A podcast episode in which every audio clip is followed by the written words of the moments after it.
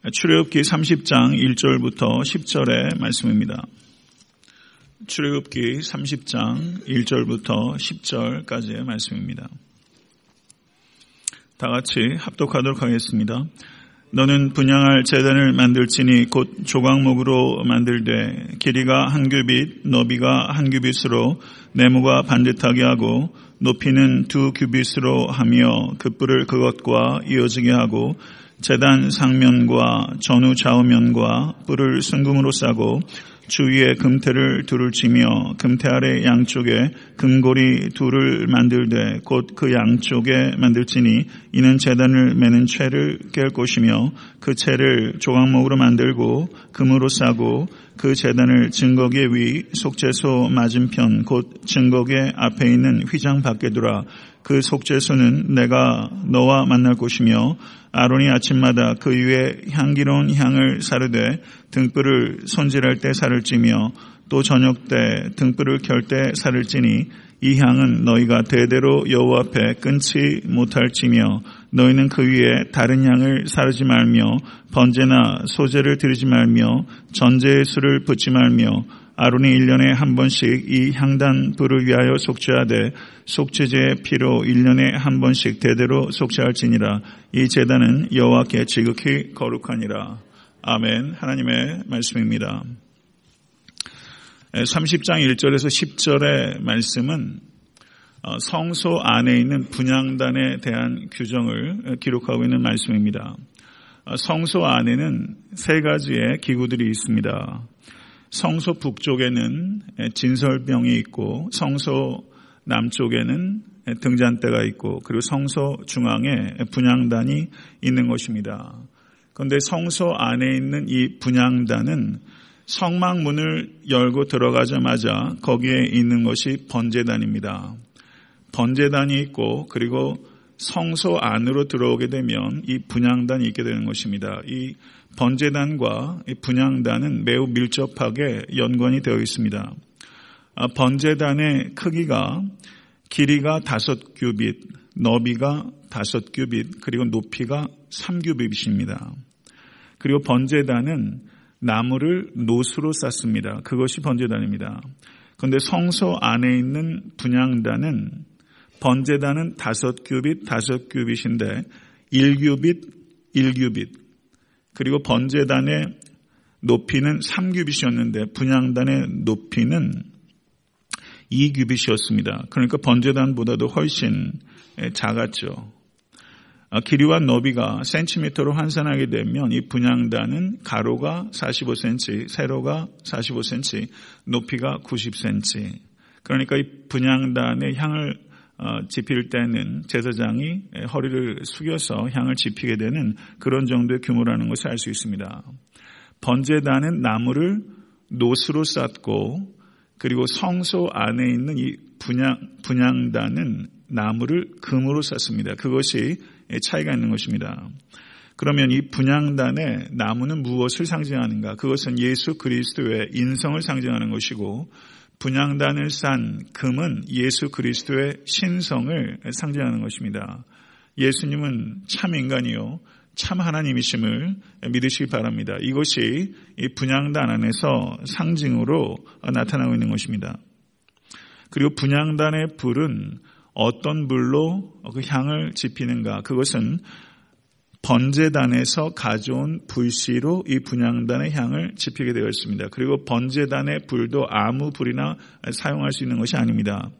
히브리서 9장 24절의 말씀을 보시면 그리스도께서 참 것의 그림자인 손으로 만든 성소에 들어가지 아니하시고 바로 그 하늘에 들어가사 이제 우리를 위하여 하나님 앞에 나타나시고 라고 말씀하고 있습니다. 그리스도께서 참 것의 그림자인 성소에 들어가지 아니하시고 그러니까 성소는 그림자라는 것입니다. 맞습니까? 그러면 이 성막과 성소, 지성소, 이 성막 전체가 그림자인데 이것이 무엇에 대한 그림자인가? 그것은 우리 주 예수 그리스도에 대한 그림자입니다. 성막의 모든 것들이 예수 그리스도와 예수 그리스도의 성품과 예수 그리스도의 사역을 상징적으로 나타내는 것입니다. 성소에서 분양단의 향을 어, 태우는 제사장의 역할은 하늘 보좌에서 기도의 향을 올리시는 우리 주 예수 그리스도의 중보 사역에 대한 그림자입니다. 이것을 의미하는 것입니다. 예수 그리스도께서 자평하시기 직전에 요한복음 17장 9절을 보시면 예수께서 하나님께 이렇게 기도하셨습니다. 내가 그들을 위하여 비옵나니 내가 비옵는 것은 세상을 위함이 아니요 내게 주신 자들을 위함이니이다. 그들은 아버지의 것이로서이다. 예수께서 자평하시기 직전에도 우리를 위해서 기도하셨습니다. 제자들을 위해서 기도하셨을 뿐만 아니라 후대 믿는 자들을 위해서 내가 기도한다. 라고 주님께서 말씀하셨습니다. 예수께서 자평하시기 직전에도 하신 것이 중보기도요. 지금도 하늘에서 이어가고 계신 사역이 중보의 사역인 것을 믿으실 수 있게 되길 바랍니다. 히브리서 7장 25절의 말씀을 보시면 그러므로 자기를 힘입어 하나님께 나아가는 자들을 온전히 구원하실 수 있으니 이는 그가 항상 살아계셔서 그들을 위하여 간구하심이니라. 믿으십니까? 로마서 8장 34절도 누가 정죄하리요 죽으실 뿐 아니요 다시 살아나신 이는 그리스도 예수시니 그는 하나님 우편에 계신 자여 우리를 위하여 간구하시는 자신이라. 아멘. 믿으십니까? 예수님께서 십자가 위에서 테텔레스타이 It is accomplished. 다 이루었도다 라고 하신 그 말씀은 예수 그리스도의 구원 사역에 대해서 다 이루었도다. 십자가 위에 무엇을 더할 수 없습니다. 더하거나 뺄 수 없습니다. 예수 그리스도의 십자가의 사역을 통해서 우리는 구원을 얻게 된 것입니다. 아멘. 믿으십니까? 그런데 구원 사역은 십자가 위에서 완성됐지만 예수 그리스도의 중보 사역은 지금도 이어지고 있는 것입니다. 그것이 성경 우리에게 가르치고 계신 것이고 주님께서 그 사역을 지금도 담당하고 계십니다. 노스로 쌓인 번제단에서 번제단은 예수 그리스도의 십자가를 의미한다면 금으로 쌓인 분양단에서 높여지는 그 향은 부활하신 예수 그리스도의 현재적인 사역을 나타내고 있는 것입니다. 그러므로 번제단과 분양단은 십자가와 부활을 모두 포괄하는 복음의 내용이 이 번제단과 분양단에 있다는 것을 우리는 보게 되는 것입니다. 시편 141편 2절의 말씀을 보시면 나의 기도가 주의 앞에 분양함과 같이 되며 나의 손드는 것이 저녁 제사같이 되게 하소서 라고 말씀하고 있습니다. 아멘. 신약의 의미에 있어서 제사장은 누굽니까? 목회자에게만 국한되는 것이 아니라 우리가 다 왕 같은 제사장입니다. 그러므로 여러분과 저에게 주어진 사역 역시 중보의 기도에 향불을 올려야 되는 중보의 사명이 여러분과 저에게 주어진 것을 믿으실 수 있기를 간절히 바랍니다. 성소 안에 있는 제사장이 이 향불을 끊어지지 않게 이어가 되는 것처럼 성도는 이 중보의 기도를 끊어지지 않게 이어가야 되는 것입니다. 교회에서 가장 중요한 사역은 중보의 사역입니다. 그러나 이 사역이 매우 소홀하게 다뤄지고 있는 것이 사실입니다. 애타한테 섬기는 교회에서도 이 부분이 매우 미약하다고 생각합니다.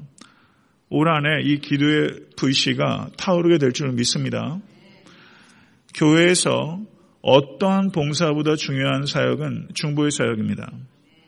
그렇기 때문에 중보의 사역은 교회의 많은 사역들 중에 한 가지 부분을 이야기하는 것이 아니라 중보의 사역은 모든 사역의 발전소입니다. 모든 사역을 뒤에서 지원하는 발전소의 역할을 하는 것이 중보의 사역입니다. 그렇기 때문에 성도에게 있어서 교회에게 있어서 가장 중요한 사역은 중보의 사역이고 이것은 성도의 의무일 뿐만 아니라 성도의 특권입니다. 믿으십니까? 성도에게 주어진 고귀한 특권입니다. 이 권리를 행사하실 수 있는 여러분과 제가 될 수 있게 되기를 간절히 바랍니다. 성도 여러분, 나이가 들어가는 것 좋은 것입니다. 믿으시면 아멘하세요. 나이가 들어가면 육체의 한계를 갖게 돼요. 근데 하나님께서 그렇게 지으셨어요. 그러면 좋은 거예요.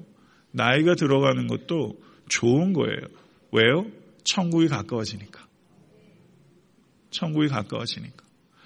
우리가 매우 의존적인 존재로 세상에 태어납니다. 그리고 매우 의존적인 존재로 세상을 나가면 그것이 하나님께서 만드신 질서요 방식이에요. 나이가 들어가는 것 좋은 거예요. 서럽게 생각하실 거 없어요. 나이가 들어가는 것 좋은 거예요. 잘 나이 들어가야 되는 거죠.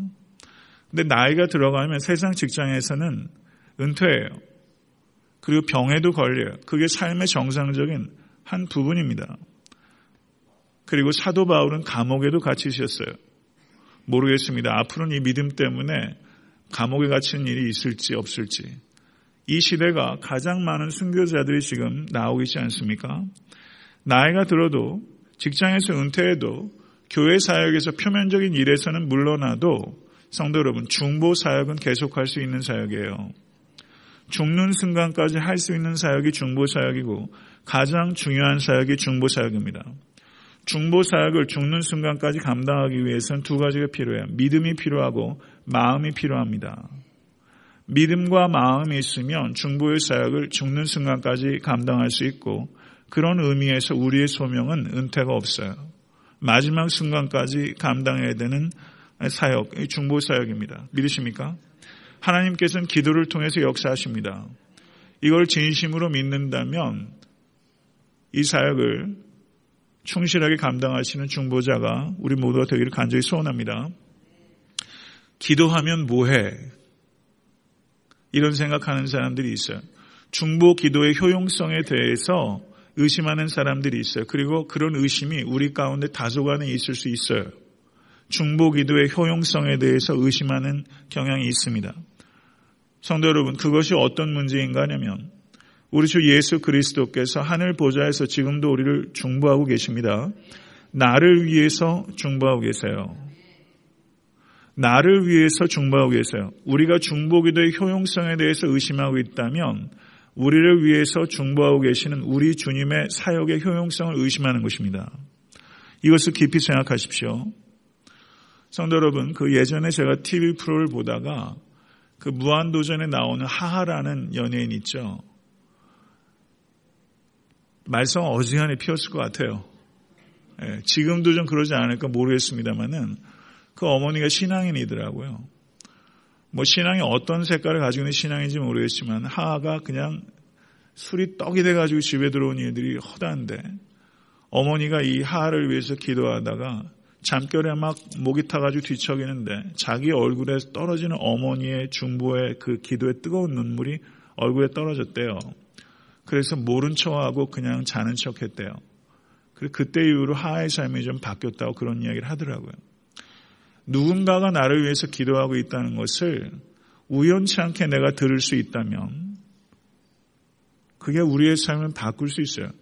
근데 예수 그리스도께서 나를 위해서 지금도 하늘 보좌 우편에서 항상 살아서 중보하고 계시다는 것을 정말 믿는다면 여러분과 저의 삶은 바뀌어야 되고 바뀔 수밖에 없습니다. 낙심하고 계십니까? 누가 나를 위해서 기도할까 의심하고 계시다면 한 분은 기도하고 있어요. 그분은 우리 주 예수 그리스도입니다. 이것을 믿으시고 마음의 위로를 얻으실 수 있기를 간절히 바랍니다. 손으로 할 수 있는 일들이 많이 있어요.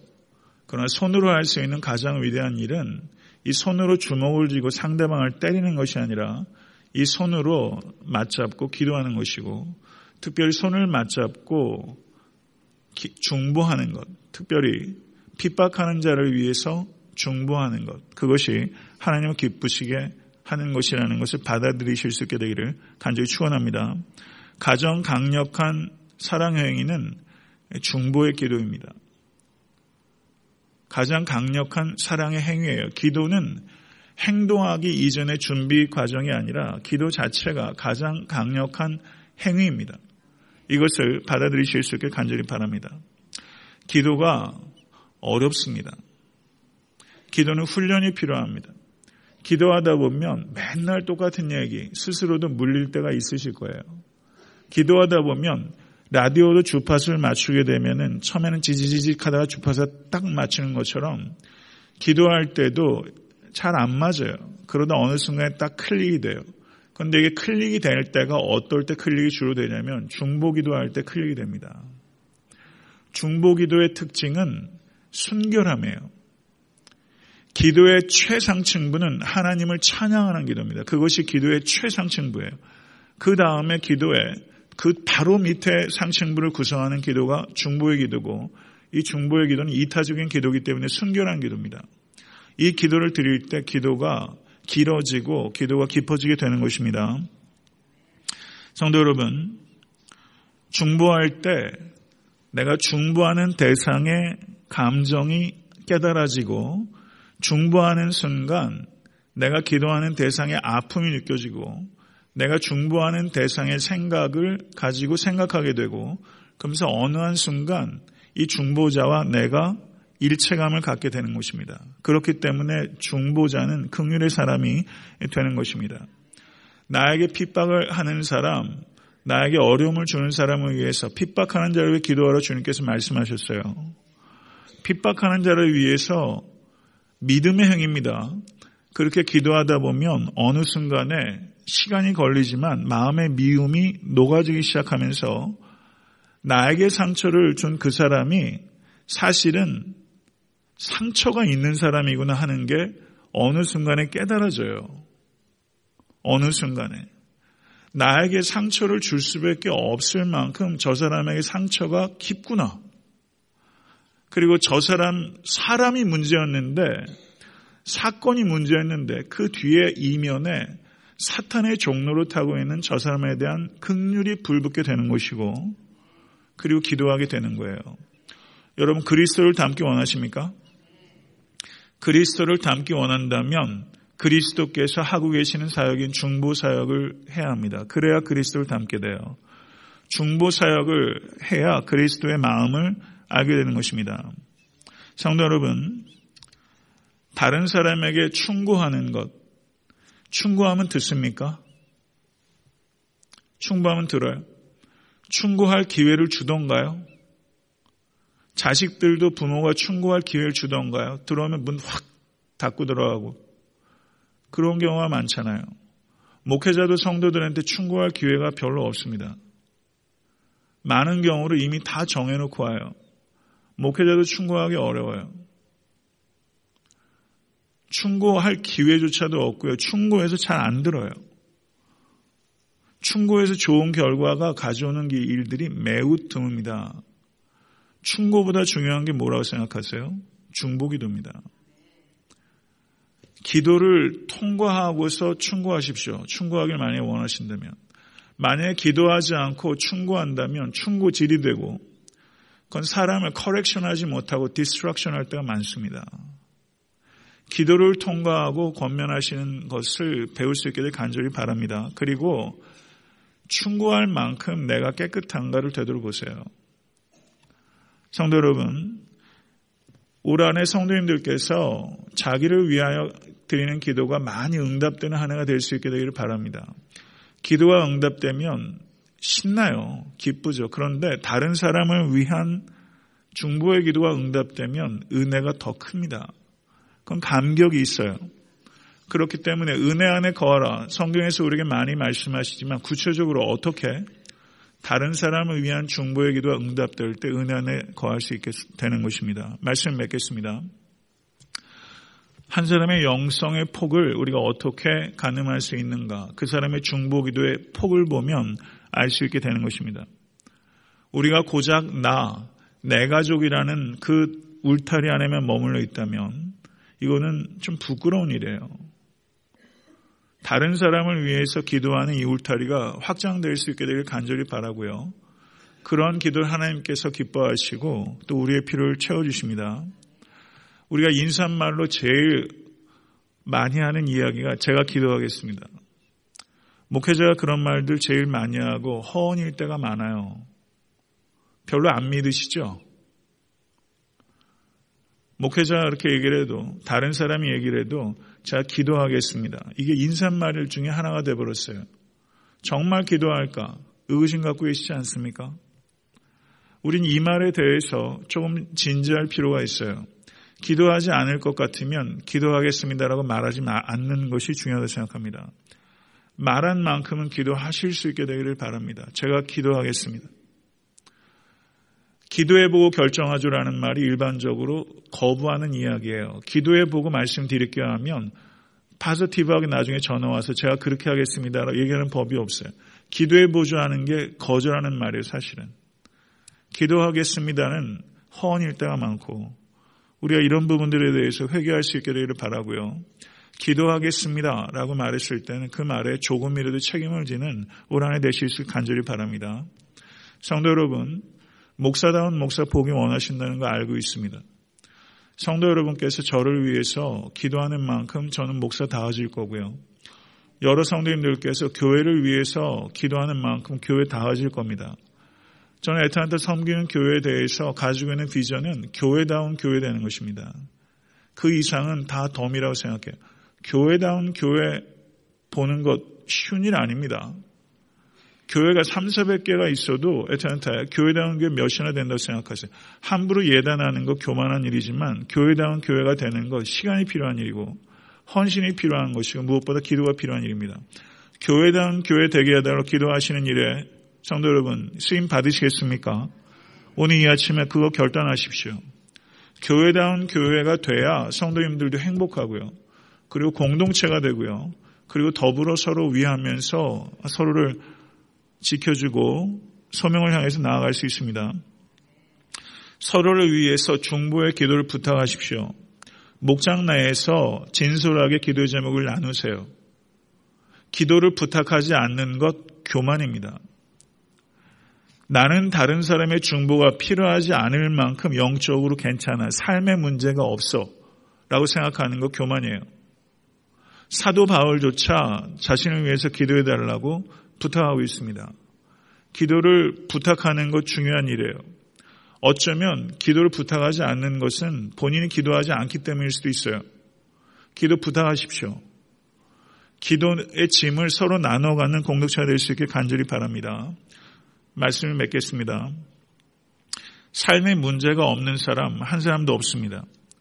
근데 다른 사람의 문제를 가지고 가령 누가 중병에 걸렸다 생각해 보십시다.